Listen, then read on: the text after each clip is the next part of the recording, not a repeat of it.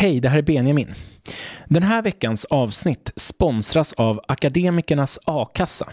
Det är en a-kassa som du med högskoleutbildning kan ha genom hela yrkeslivet. Hej kära lyssnare! Dagens avsnitt gästas av journalisten och författaren Olof Lund och handlar om hur Qatar köper sig inflytande genom idrotten. I Qatar saknas det demokrati och pressfrihet.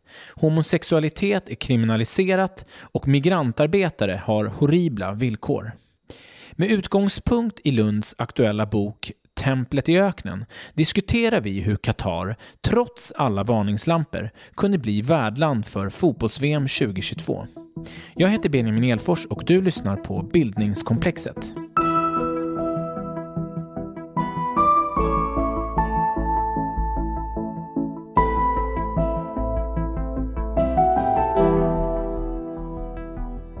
Välkommen till Bildningskomplexet, Olof Lund. Stort tack! Det är så här, bara min ingång, det är att Medelhavsmuseet eh, som ligger lite längre bort, vi sitter i Gamla stan som ligger lite längre ner på, eh, i city. De hade förut på tisdagskvällar eh, ett, ett samarbete med Södertörns högskola och Lunds universitet där man pratade om regionen Mellanöstern och, och ja, arabiska halvön. Och det var väldigt många spännande reportage eh, och samtal kring den regionen och olika teman. Och eh, jag ser dagens avsnitt nästan som en förlängning på det. För att du har ju kommit ut med en bok här precis som heter Templet i öknen. Som handlar om Qatar och hur Qatar har liksom köpt in sig i idrottsvärlden. Och eh, jag tycker det är så spännande, dels att vi snart har fotbolls-VM här, men också för att det handlar om en, ett land i den här regionen och vilken makt de har. Så det blir en väldigt spännande ingång. Ja, och eh, då får man ändå flika in att eh, den tar avstamp i VM i Qatar men eh, nämner ju även Saudiarabien, eller är ju inne på Saudiarabien som har gjort stora investeringar i sport och även Abu Dhabi. Alltså hela den här regionen som ju har använt sport. Och då ska man ju ändå flika in också att Qatar är så himla mycket mer än sport. Men det är som att vi inte klarar av att fokusera på mer än en sak åt gången. Samma med Saudiarabien. Saudiarabien har ju nästan snott Qatars vision 2030. Bägge de två länderna har ju vision 2030 om liksom vad de ska bli efter oljan och gasen. Och där idrott är en del, en, en viktig del naturligtvis, men långt ifrån allt. Mm. Och vi, vi kommer fördjupa oss i allt det här. Och min första fråga är det, för, för en person som aldrig har varit i Qatar, för du har ju besökt landet flera gånger. Eh, hur skulle du beskriva landet? Ja, men det, det, framgår väldigt tydligt att eh, det har gått oerhört snabbt och eh, det är, man har byggt väldigt, väldigt mycket och man har byggt eh, hej vilt på något sätt och det finns nog inga skönhetsråd eller liknande som har eh, åsikter. Och sen får man ju ändå säga att en del av, eh, de har ju anlitat några av världens bästa arkitekter så att en del eh, av byggnaderna är ju oerhört spektakulära och vackra och häftiga och allt möjligt. Men det finns ju allt möjligt. Men det påminner om man har tagit en del av eh, eh, en storstad i amerikanska södern. Dallas, Atlanta, Houston. Städer som också har vuxit på grund av olja och vuxit väldigt snabbt och rikedom. Och så har man bara tagit de skyskraporna och placerat mitt i öknen eh, för att eh, det andas ändå lite öken för att det är inte så långt bort ut, utanför Doha då, eh, huvudstaden. Så att eh, Nej. För det som är otroligt häpnadsväckande, det är ju att du skriver att det, det, finns ju tre miljoner människor i det här landet, men 300 000 är katariska medborgare, resten är gästarbetare. Ja, och man får säga att den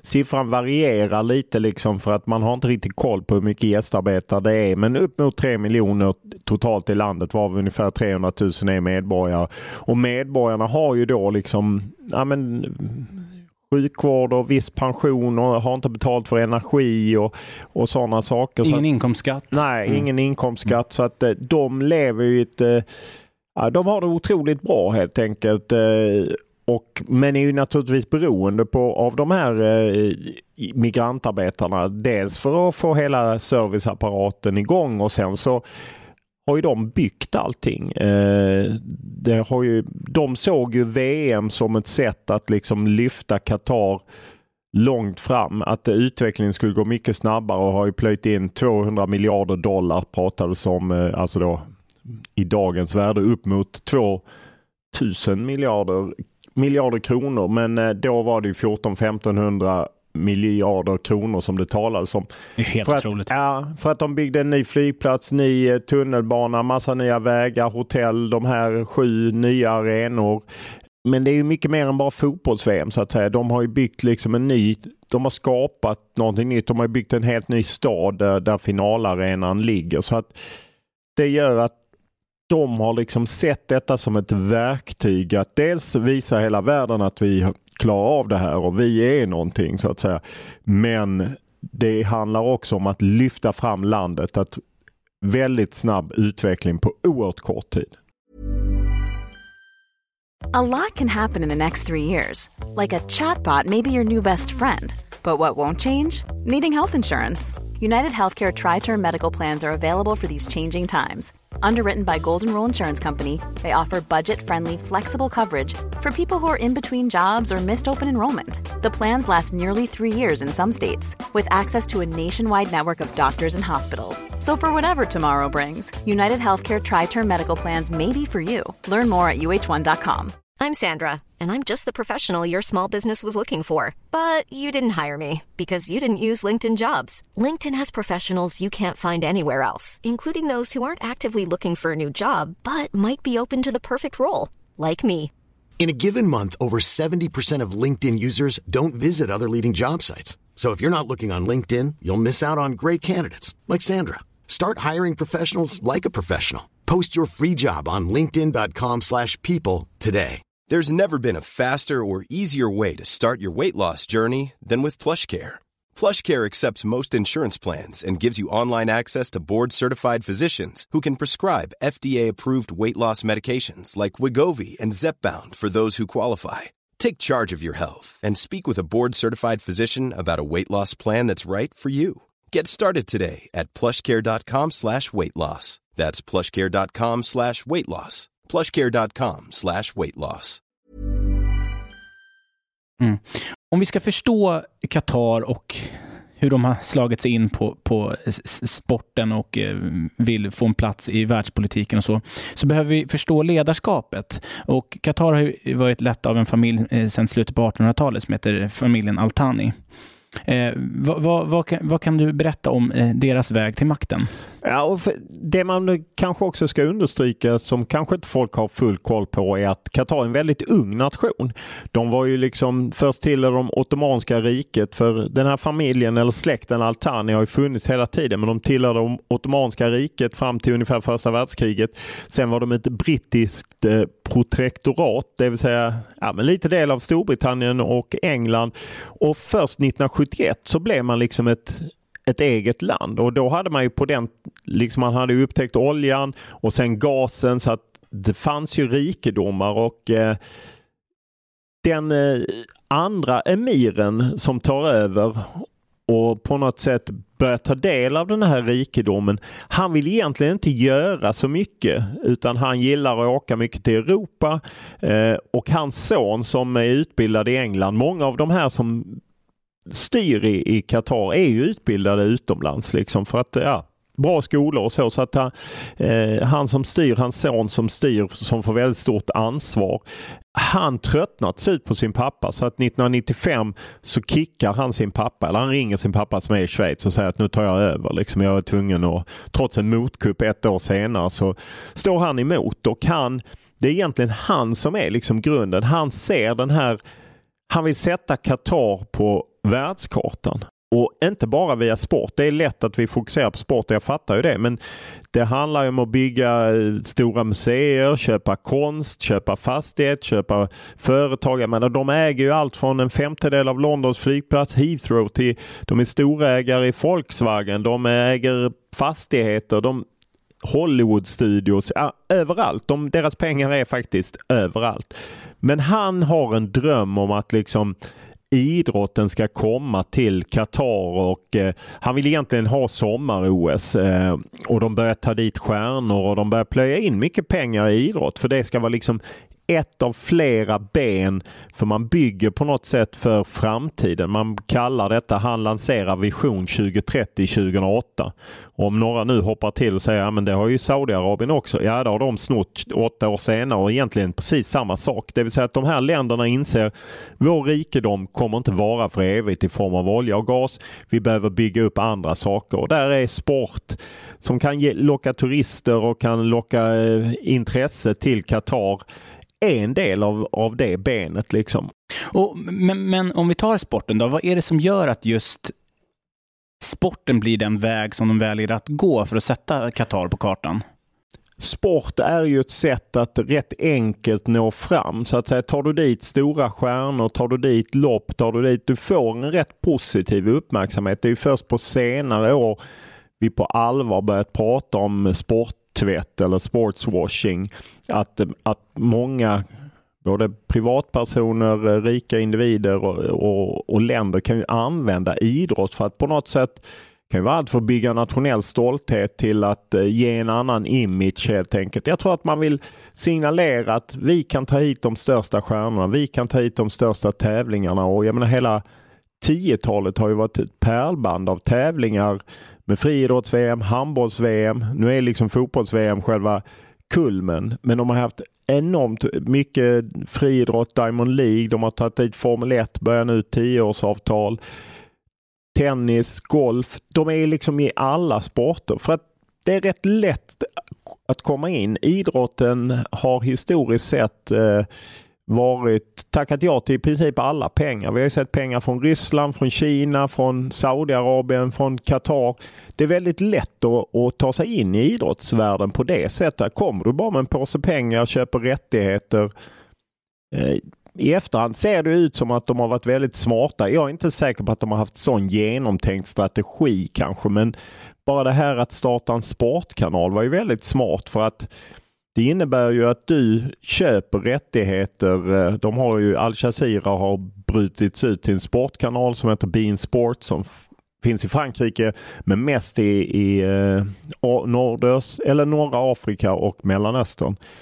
Och i och med att de köper massa rättigheter av IOK, Uefa, Fifa, ligor så får de inflytande den vägen så att säga. Så att de finns på en väldig massa olika plan. De sponsrar turneringar, de sponsrar ligor. Vi ser ju Qatar Airways. Det visade sig till och med reklam för Qatar Airways både i SVT och TV4 förra året när EM gick. För då hade de gått in som eh, flygsponsor till EM 2021 eh, för herrar. Så att de är på något sätt överallt.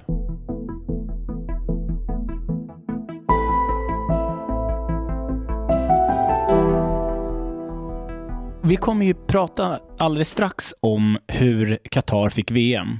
Men jag skulle ändå vilja att vi tar upp ett exempel eh, från idrottsvärlden som folk känner till. Eh, och Det är ju den klubb som du nämnde tidigare, Paris Saint-Germain, som är Zlatans gamla klubb. Ehm, och där, jag tänker, den är ju Qatar-ägd. vad, vad, vad kan du eh, säga om det? Det sägs ju ha varit en del av, eh, för då glider vi in på VM, det sägs ju ha varit en del av uppgörelsen. Eh, det finns ju en, en vida omskriven lunch som eh, franska France Football avslöjade något ett par år efter Qatar hade fått VM att dåvarande Uefa-basen som var fransman, Michel Platini, gammal storspelare som eh, nu är avstängd från, eller var avstängd från all fotboll fick lämna posten för att han, har tagit emot felaktiga pengar påstås det. Han förnekar.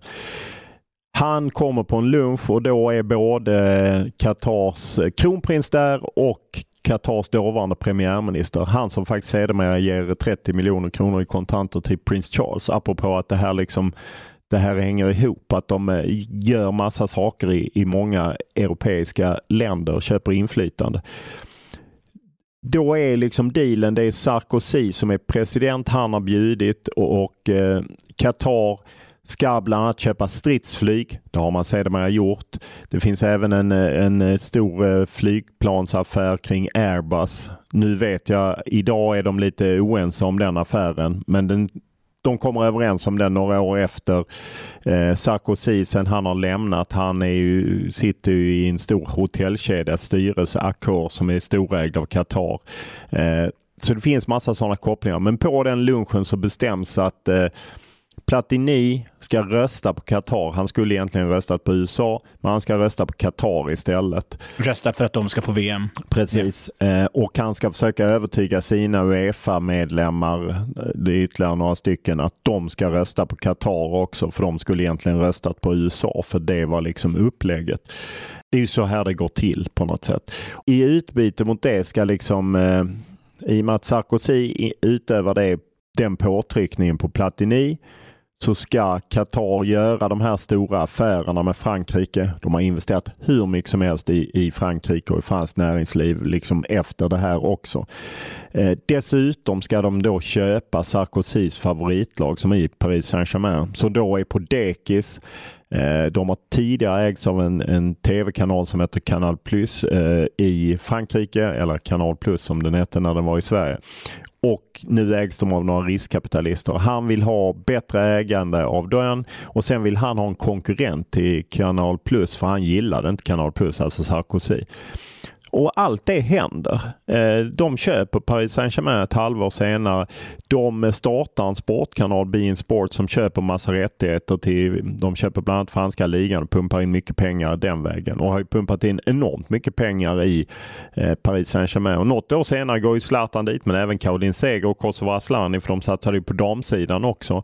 Eh, och har ju pumpat in oerhört mycket pengar i i den klubben och han som eh, Nasser Al-Khelaifi som är ordförande för klubben är också chef för Bein Sports, den här tv-kanalen som då köper massa rättigheter av Uefa och Fifa. Han sitter också, trots att han är Qatarier, så sitter han i Europas fotbollskonfederation, det vill säga Uefas exekutiv kommitté eh, och han är dessutom ordförande för European Club Association som är de största klubbarna, fotbollsklubbarna i Europa. Så att han är kanske fotbollsvärldens mäktigaste man. Så att eh, de köper Paris Saint-Germain och har ju använt den klubben helt enkelt för att eh, ja, fortsätta liksom. Eh, det är ju egentligen en mycket mer sofistikerad form av sportswashing eller sporttvätt än vad VM är. VM har ju blivit oerhört kritiserat medan Paris Saint-Germain glider ju lite mer under ytan. Och hur använder man Paris Saint-Germain i sin, i sin sportwashing? För att du nämner ju spelarlöner som är, alltså de är ju, det är miljardbelopp som de här spelarna får. Det, det, det är otroliga pengar. Ah, nej, det är sanslösa pengar. Dels tror jag att det handlar om en eh, nationell stolthet att det är deras klubb, att de ser att deras klubb. Sen använder man ju de här personerna, eh, en del av, jag menar Messi och Neymar gör bägge reklam för deras stora mobiltillverkare eller mobilbolag, telekombolag helt enkelt, eh, som reklamfigurer. Och sen så på något sätt så ger det en annan bild av, av Qatar. Att ja, men de driver den här klubben, det är mestadels positivt. I Frankrike är det väldigt lite som är liksom kritiskt ifrågasättande kring klubben och var kommer pengarna ifrån. Och där får man ju i efterhand säga att även vi svenska journalister ställde ju inte mycket frågor till Zlatan Ibrahimovic om, eller Caroline Seger lika väl. Liksom att ni förstår att den klubben ni representerar lever ju delvis på att en, en stat som bedriver rovdrift på migrantarbetare. Mycket tror jag klubbar handlar om att man bygger kanske mer en nationell stolthet. Men också för att vi ska tänka på annat än eh, en migrantarbetare. Nu tror jag inte kanske den typen av sporttvätt funkar i Sverige. Därför att om du frågar de som känner till något om Qatar i Sverige, de tror jag mer känner till idag den negativa bilden. Men jag tror att det är i världens eh, 193 länder eller vad vi ska säga, eller 211 eh, medlemsländer i Fifa. Jag tror inte alla har med sig den bilden av Qatar. Så där kan man ju säga att man kan koppla ihop PSG, storstjärnor, framgång med Qatar.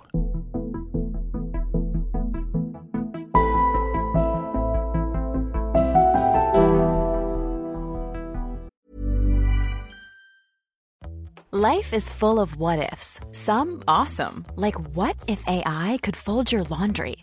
And some, well, less awesome, like what if you have unexpected medical costs? United Healthcare can help get you covered with Health Protector Guard fixed indemnity insurance plans. They supplement your primary plan to help you manage out of pocket costs no deductibles, no enrollment periods, and especially no more what ifs. Visit uh1.com to find the Health Protector Guard plan for you. Ryan Reynolds here from Mint Mobile. With the price of just about everything going up during inflation, we thought we'd bring our prices down. So to help us, we brought in a reverse auctioneer, which is apparently a thing. Mint Mobile unlimited premium wireless. Ready to get 30, 30, bit to get 30, bit to get 20, 20, 20, bit to get 20, 20, bit to get 15, 15, 15, 15 just 15 bucks a month. So, Give it a try at mintmobile.com/switch. slash $45 upfront for three months plus taxes and fees. Promo rate for new customers for limited time. Unlimited more than 40 gigabytes per month. Slows. Full terms at mintmobile.com. Då, då kommer vi in på VM då. Eh, när du och jag pratar så är det september och i december så sätter fotbolls-VM igång. I, Nej, november. November. 20 november. Förlåt, nove 20 november sätter fotbolls-VM igång i, i Qatar. Och du skriver här eh, på baksidan av din bok, ett land som saknar demokrati, ett land där män är förmyndare över kvinnor, ett land där homosexualitet är kriminellt, ett land där tusentals migrantarbetare dött, ett land där värmen gör fotboll livsfarlig, ett land som kandiderar genom att betala mutor. Ändå spelas VM 2022 eh, i Qatar. Jag undrar då, är det ställt bortom allt rimligt tvivel att det här VMet sker på grund av mutor? Det är egentligen bara en rättsprocess där liksom eh, den frågan eh, har varit uppe och den rättegången är fortfarande uppskjuten. Den pågår i USA. Och det härrör ju sig från de polisräder som gjordes 2015 i maj där man grep ett antal Fifa-höjdare. Mycket av det de är dömda för handlar ju om andra typer av affärer som inte har med Qatar-VM att göra utan mer handlar om en korruption som är, är grundlagd. Sen finns det ju exempel där det i olika utredningar kommit fram att vissa som nu är avlidna som var med och tog det här beslutet ska ha fått betalt. Det finns ju vissa blåsare som har berättat om att eh, de var med i Angola, en konferens där eh, Qatar eh, betalade för den afrikanska fotbollskonferensen. CAF hade en konferens och där de erbjöd en och en halv miljon dollar till varje person som eh, satt i exekutivkommittén. De var 24 från början, det blev 22 för två stängdes av för att de hade velat ta mutor. Så att det var 22 man som röstade om vem som skulle ha VM. Representanter då från olika fotbollskonfederationer som egentligen utgör grunden för Fifa. Så att nej, det är ju ingen som är fälld i domstol för det här. Det får vi vara ärliga med att säga. Men indicierna och fingeravtrycken är ju på något sätt överallt. Mm. Det som jag tror en svensk publik känner till när det kommer till Qatar, det är ju migrantarbetarna. Det har ju skrivits mycket om det. Ehm, vilka är de här eh, migrantarbetarna? Migrantarbetarna eh, kommer från eh, fattiga länder i Sydostasien helt enkelt. Eh, Sri Lanka, Pakistan, Bangladesh, Filippinerna. Eh, många av de länderna, eh, även en del från Afrika. Eh, och de kommer till Qatar och till många andra länder i regionen. Det är ju viktigt att säga liksom att det här det som vi är nog många som har lärt oss, kafala-systemet som har funnits ja, nu säger Qatar att det är avskaffat och, och sen kan man diskutera om det är det eller inte för vissa menar att det inte. Och kafala-systemet bygger på att, att jag som arbetsgivare, säger att jag har ett företag i Qatar. Då tar jag in kanske tio personer från eh, Sverige som ska jobba i Qatar. Då är de där på min det är jag som bestämmer över dem så att säga. De kan inte nästa vecka byta till grannföretaget. Utan de är där och ofta har det ju funnits, varit så att folk har tagit passen av dem. Det vill säga att de har närmast varit livegna. Ganska ofta har de behövt låna pengar och betala stora pengar för att ens få chansen att komma dit. Eh, och så har de då liksom behövt jobba kanske ett, två år eh, för att bara betala tillbaka lånen.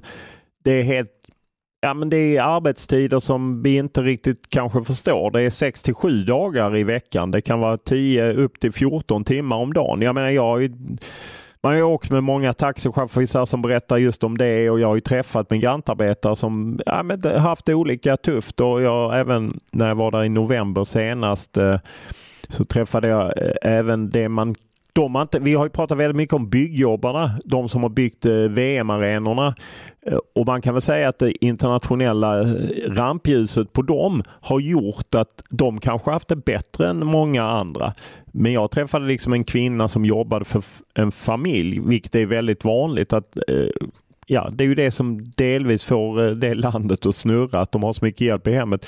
Ja, men där det beskrivs att man blir av de tar ens mobil, man får inte träffa vem man vill. Och, ja, man blir liksom livegen och det speglar ju mycket att i deras länder i Sydostasien så är det så tuffa förutsättningar att de hellre tar chansen att åka till Qatar eller Saudiarabien eller Förenade Arabemiraten för att de har en möjlighet där att tjäna mer pengar och en del av dem skapar sig ett bättre liv. Och jag, en av dem jag träffade i, i november, en man som jobbat där på bygge nu i 15 år. Ja, men han sa ju att jag gör detta för mina barn. Han vill absolut inte att hans barn ska åka till Qatar, men han gör det för att de ska få utbildning. Han har inte varit hemma på fem år. Eh, men han liksom på något sätt offrar sig själv för sina barn. Eh, för att han, det var inte ens säkert att han hade haft något jobb om han hade stannat utan i, jag tror att han var från eh, Filippinerna och jag, han hade inte haft något jobb där och istället så ja, på något sätt offrade han sig för att barnen inte skulle behöva göra. De skulle kunna gå i skolan, de skulle kanske kunna ha bättre förutsättningar. Och liksom, när han konstaterar att jag, är liksom, jag är slut och då är han 45 år, 10 år yngre än vad jag är. Mm. Och, och det här, här kommer vi på, på något sätt till brännpunkten för att det har ju höjts väldigt mycket röster för att man ska bojkotta Qatar-VM och att det, det, är just för att migrantarbetarna har det som de har, de mänskliga rättigheterna och ja, men, äh, kriminellt att vara homosexuell och så vidare. Men här, här vill jag bara höra med dig, vad är det som gör att den här gången så är det så viktigt med mänskliga rättigheter? Vi hade eh, vinter-OS i Kina eh, eh, i år. Vi hade vinter-OS i Ryssland 2014. Vi hade fotbolls-VM i, i militärdiktaturen Argentina 1978. Fotbolls-VM i Ryssland och fotbolls-EM-matcher i Ryssland förra sommaren. Absolut. Var, varför, är det, ja, ja, nej, är det bra, det är en bra fråga och den jag menar, de som läser min bok kommer ju läsa att jag går ju inte på den gängse linjen. Alltså för mig är det inte så enkelt. Eh, jag tror att alltså, det är ju väldigt enkelt att se liksom migrantarbetarna bygger arenorna och det är ju hela det här absurda att det är liksom ett land som aldrig deltagit i VM, som aldrig, som uppenbarligen använt sin enorma förmögenhet till det så att liksom kunna bygga de här arenorna i ett land som är stort som Skåne. Alltså, det är ju så mycket som är absurt och man inser liksom, jag tror att den absurditeten och att de gick liksom på något sätt till val med under lögn. Alla fattade att de kommer inte kunna spela på sommaren. Hade de gått till val på att säga att ja, men vi, vi spelar på vintern så hade de nog aldrig vunnit. Och samma att de är ju de enda, de och Ryssland är ju de enda som får ordentlig kritik när Fifa gjorde sina utvärderingar. Eh, man belyser värmen kring Qatar, man belyser flygsäkerheten i Ryssland. För mig var det absurt hur tyst det var kring Kina-OS eller Peking-OS i vintras kontra hur mycket snack det var om Qatar. Och En faktor är naturligtvis att fotbollssupportrar är mer organiserade. De ser Qatar som eh, representant för den moderna fotbollen. Eh, det finns ju på något sätt, eh, är man äkta fotbollssupporter så pratar man gärna mot den moderna fotbollen. Det vill säga den här kommersialiseringen och, och, och där liksom några få lag har väldigt mycket pengar och, och liksom, ja, de ser inte fotbollssupportrar som supportrar utan mer som kunder och så. Alltså hyperkommersialisering kring fotbollen och där Qatar har drivit det. De köper bara vilka stjärnor de vill eh, till PSG. Eh, så att jag tror att det är en faktor också. Men det är någonting med att, att alla kan liksom peka på det som Ja men tar vi bara bort Qatar-VM så är det som problemen försvinner. Och för mig blir det så bisarrt för att när man liksom läs, när du läste på baksidan så är det nästan att jag vill ha med och 2013 beslöt Sveriges regering att vi skulle öppna en ambassad i Qatar för att ta del av den expansiva marknaden. Mm. Eh, det vill säga att 2014 öppnade den. Eh, och eh, nu är det ju, eh, Annie Lööf har ju varit hårt åtgången men jag måste ändå ha henne som ett exempel på den populism som finns kring Qatar-VM. Att när hon intervjuades i Min sanning i februari innan Sveriges EM-hopp, VM-hopp, förlåt, då fick hon frågan, ska Sverige bojkotta VM? Ja, självklart. Där kränks mänskliga rättigheter dagligen. Ja, men varför sa du inget om det när du var näringsminister i en borgerlig regering som tog beslut om att ta del av den expansiva marknaden? Och för mig, hur gärna jag än egentligen vill vara fast i det enkla spåret att fy fan, bojkotta VM i Qatar, jag kommer inte sätta min fot där. Så klarar jag inte av det för att eh, vi handlar ju med dem. Vi kan ju sälja vapen till dem.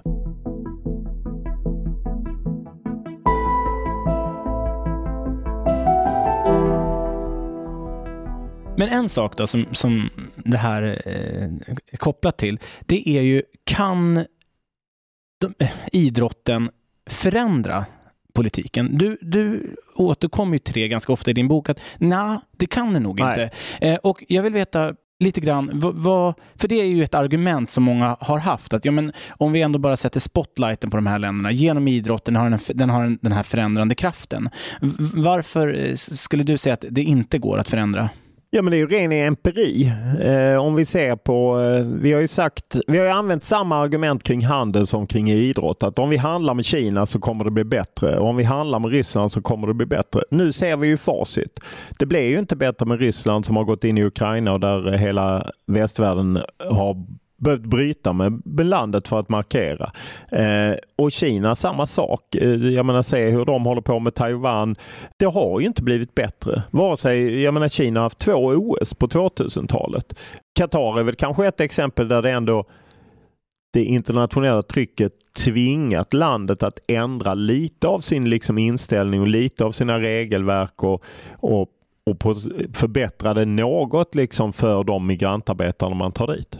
Ja, för jag, jag har ändå ett exempel åt, åt motsatt håll. Det, här, det kanske är en, en liten långsökt koppling, men jag hade en period när jag var väldigt, eh, eller jag var besatt av eh, Gulag tiden i Sovjetunionen och den, det här stora straff, straffsystemet eh, som fanns där man hamnade i straffläger och blev mördad. Och där har vi ju eh, Nobelpristagaren Alexander Solzhenitsyn som var i ett eh, Gulagläger. Han har ju skrivit den här kända eh, romansviten som heter Gulagarkipelagen som handlar om sin tid där.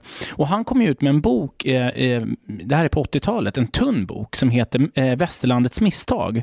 Som handlar om att han menar på att västerlandet gör ett stort misstag som överhuvudtaget pratar med Sovjetledarna. Det, är de, det, det, ska man inte göra för att de kommer bara att eh, eh, garva och fortsätta med sina maner. Men det visade sig, sig, faktiskt att där på den punkten fick han helt fel. För det var just de här eh, samtalen man hade, Reagan, Gorbatjov, och, och att, att man faktiskt började försöka samarbeta i frågor som gjorde till slut att eh, regimen kunde falla. Det här, det här, är, det här är min eh, politiska analys av det hela. Men jag tänker att skulle man kunna tänka sig att de här små pusselbitarna, att just ja, men det kritiseras, journalister skriver om, om läget i, i eh, Qatar, också tvingar Qatar att, att på sikt förändra sig?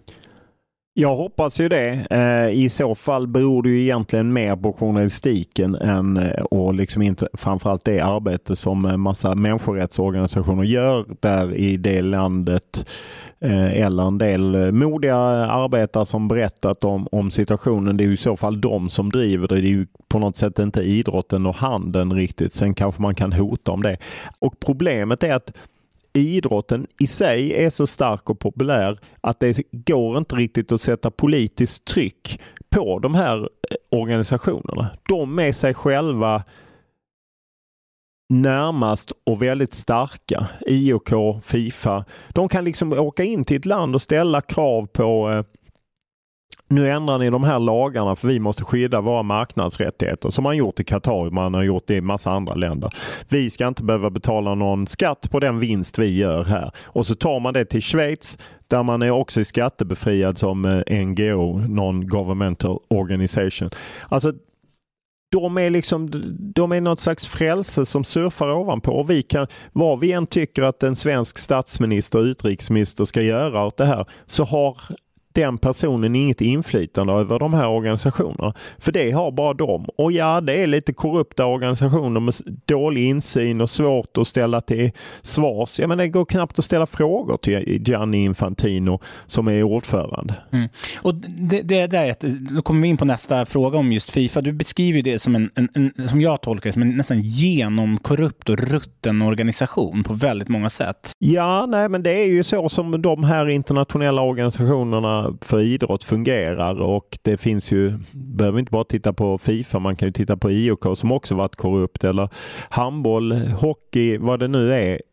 De blir lätt korrupta, de här organisationerna. Dålig insyn, man kan jämföra dem. Jag vet Andrew Jennings eh, som ju är den journalist som på något sätt fick IOK på knä och lite faktiskt Fifa också. Han gick bort eh, i våras. Eh, han jämförde dem. Han, i tidigt i sin karriär så jobbade han eh, som journalist och beskrev maffian i Italien, Palermo tror jag.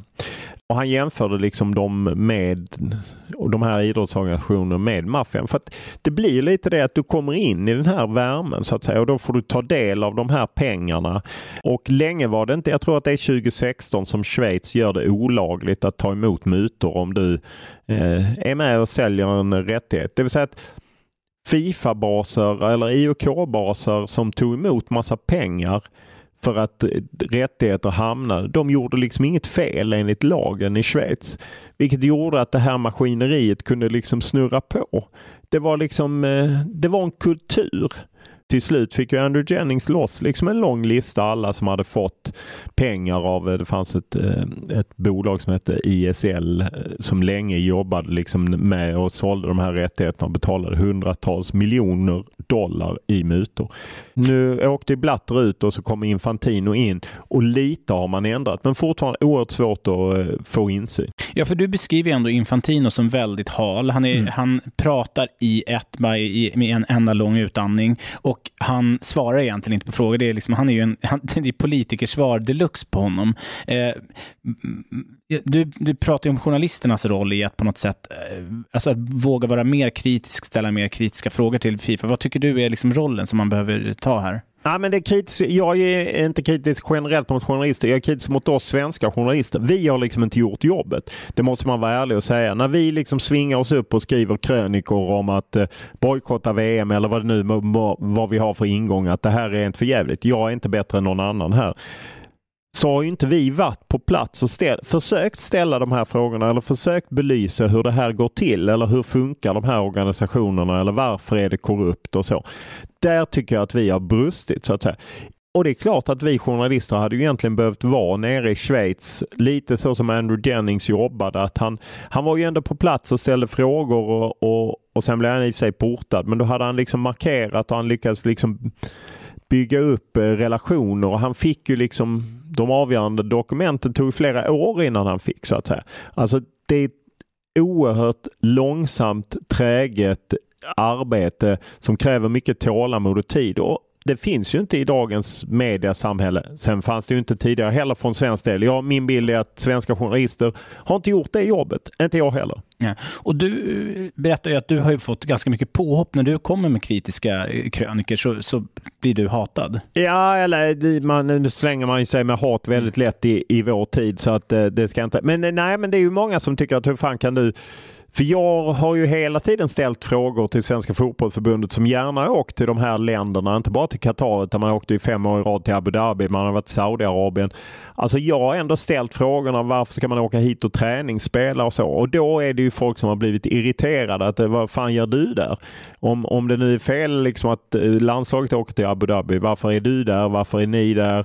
Varför sänder ni de matcherna? Och ja, de har ju inte fattat liksom en grundläggande journalistisk grej att man faktiskt måste vara på plats och dels se hur är det, beskriva det. Ja, men hade inte jag varit i, i de här länderna många gånger så hade jag aldrig kunnat skriva den här boken. Jag har aldrig kunnat liksom lära mig ja, det jag kan om, om det här ämnet utan att man hade varit på plats så att säga. Men det är klart att det finns de som tycker att vi är hycklare, apropå dubbelmoral. De tycker liksom att eh, jo men du åker själv ner till Abu Dhabi och står i solen på en träningsanläggning och kollar Sverige eh, och skildrar de matcherna. Varför gör du det? Alltså det, den typen av frågor. Eller du ska väl inte åka till Qatar-VM för alla utgår ifrån att min bok liksom är ungefär bojkotta Qatar, vilket den ju inte är.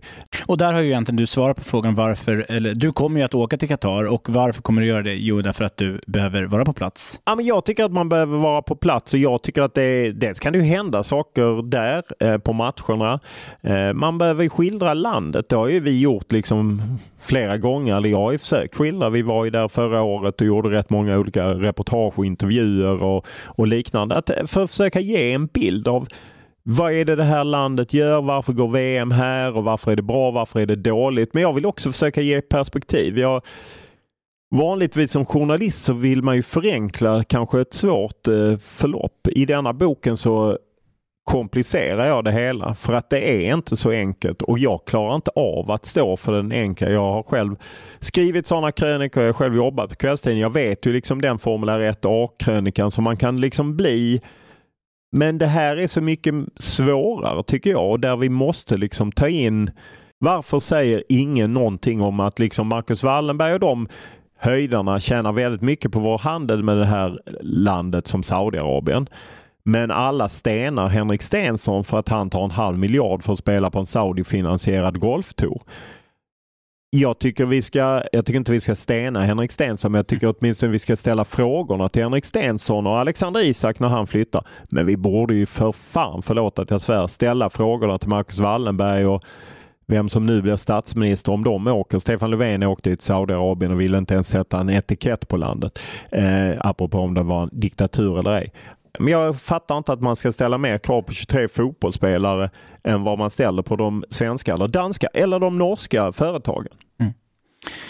Ett jättestort eh, tack Olof för din medverkan. Det har varit jätteintressant att lyssna på dig och jag vill varmt rekommendera din bok Templet i öknen. Eh, den är en, en fördjupning av både Qatar och eh, hela den här korrupta världen som vi tycks leva i.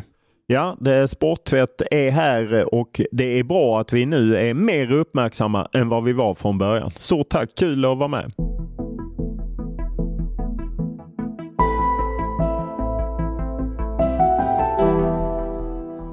Du har lyssnat på Olof Lund i avsnitt 71 av Bildningskomplexet. Gör som andra lyssnare och stötta podden på Swish på 0709 26 25 41 0709 26 25 41 eller via Patreon. För att bli månadsgivare på Patreon, klicka på länken i avsnittsbeskrivningen eller skriv patreon.com bildningskomplexet i adressfältet i din webbläsare. Skriv gärna också till mig och berätta vad du tycker om podden. Jag nås på mejladress benjaminelfors.gmail.com eller på Facebook och Instagram som du hittar om du söker på poddens namn. Tack för att du lyssnar.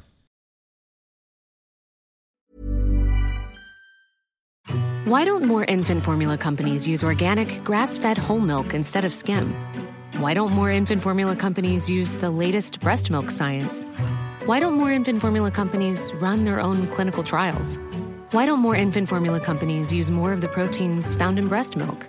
Why don't more infant formula companies have their own factories instead of outsourcing their manufacturing? We wondered the same thing.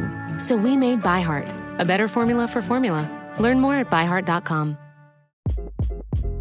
Hi, this is Craig Robinson from Ways to Win, and support for this podcast comes from Invesco QQQ, the official ETF of the NCAA. The future isn't scary not realizing its potential, however, could be. Just like on the recruiting trail, I've seen potential come in many forms as a coach. Learn more at Invesco.com slash QQQ. Let's rethink possibility. Investco Distributors, Inc.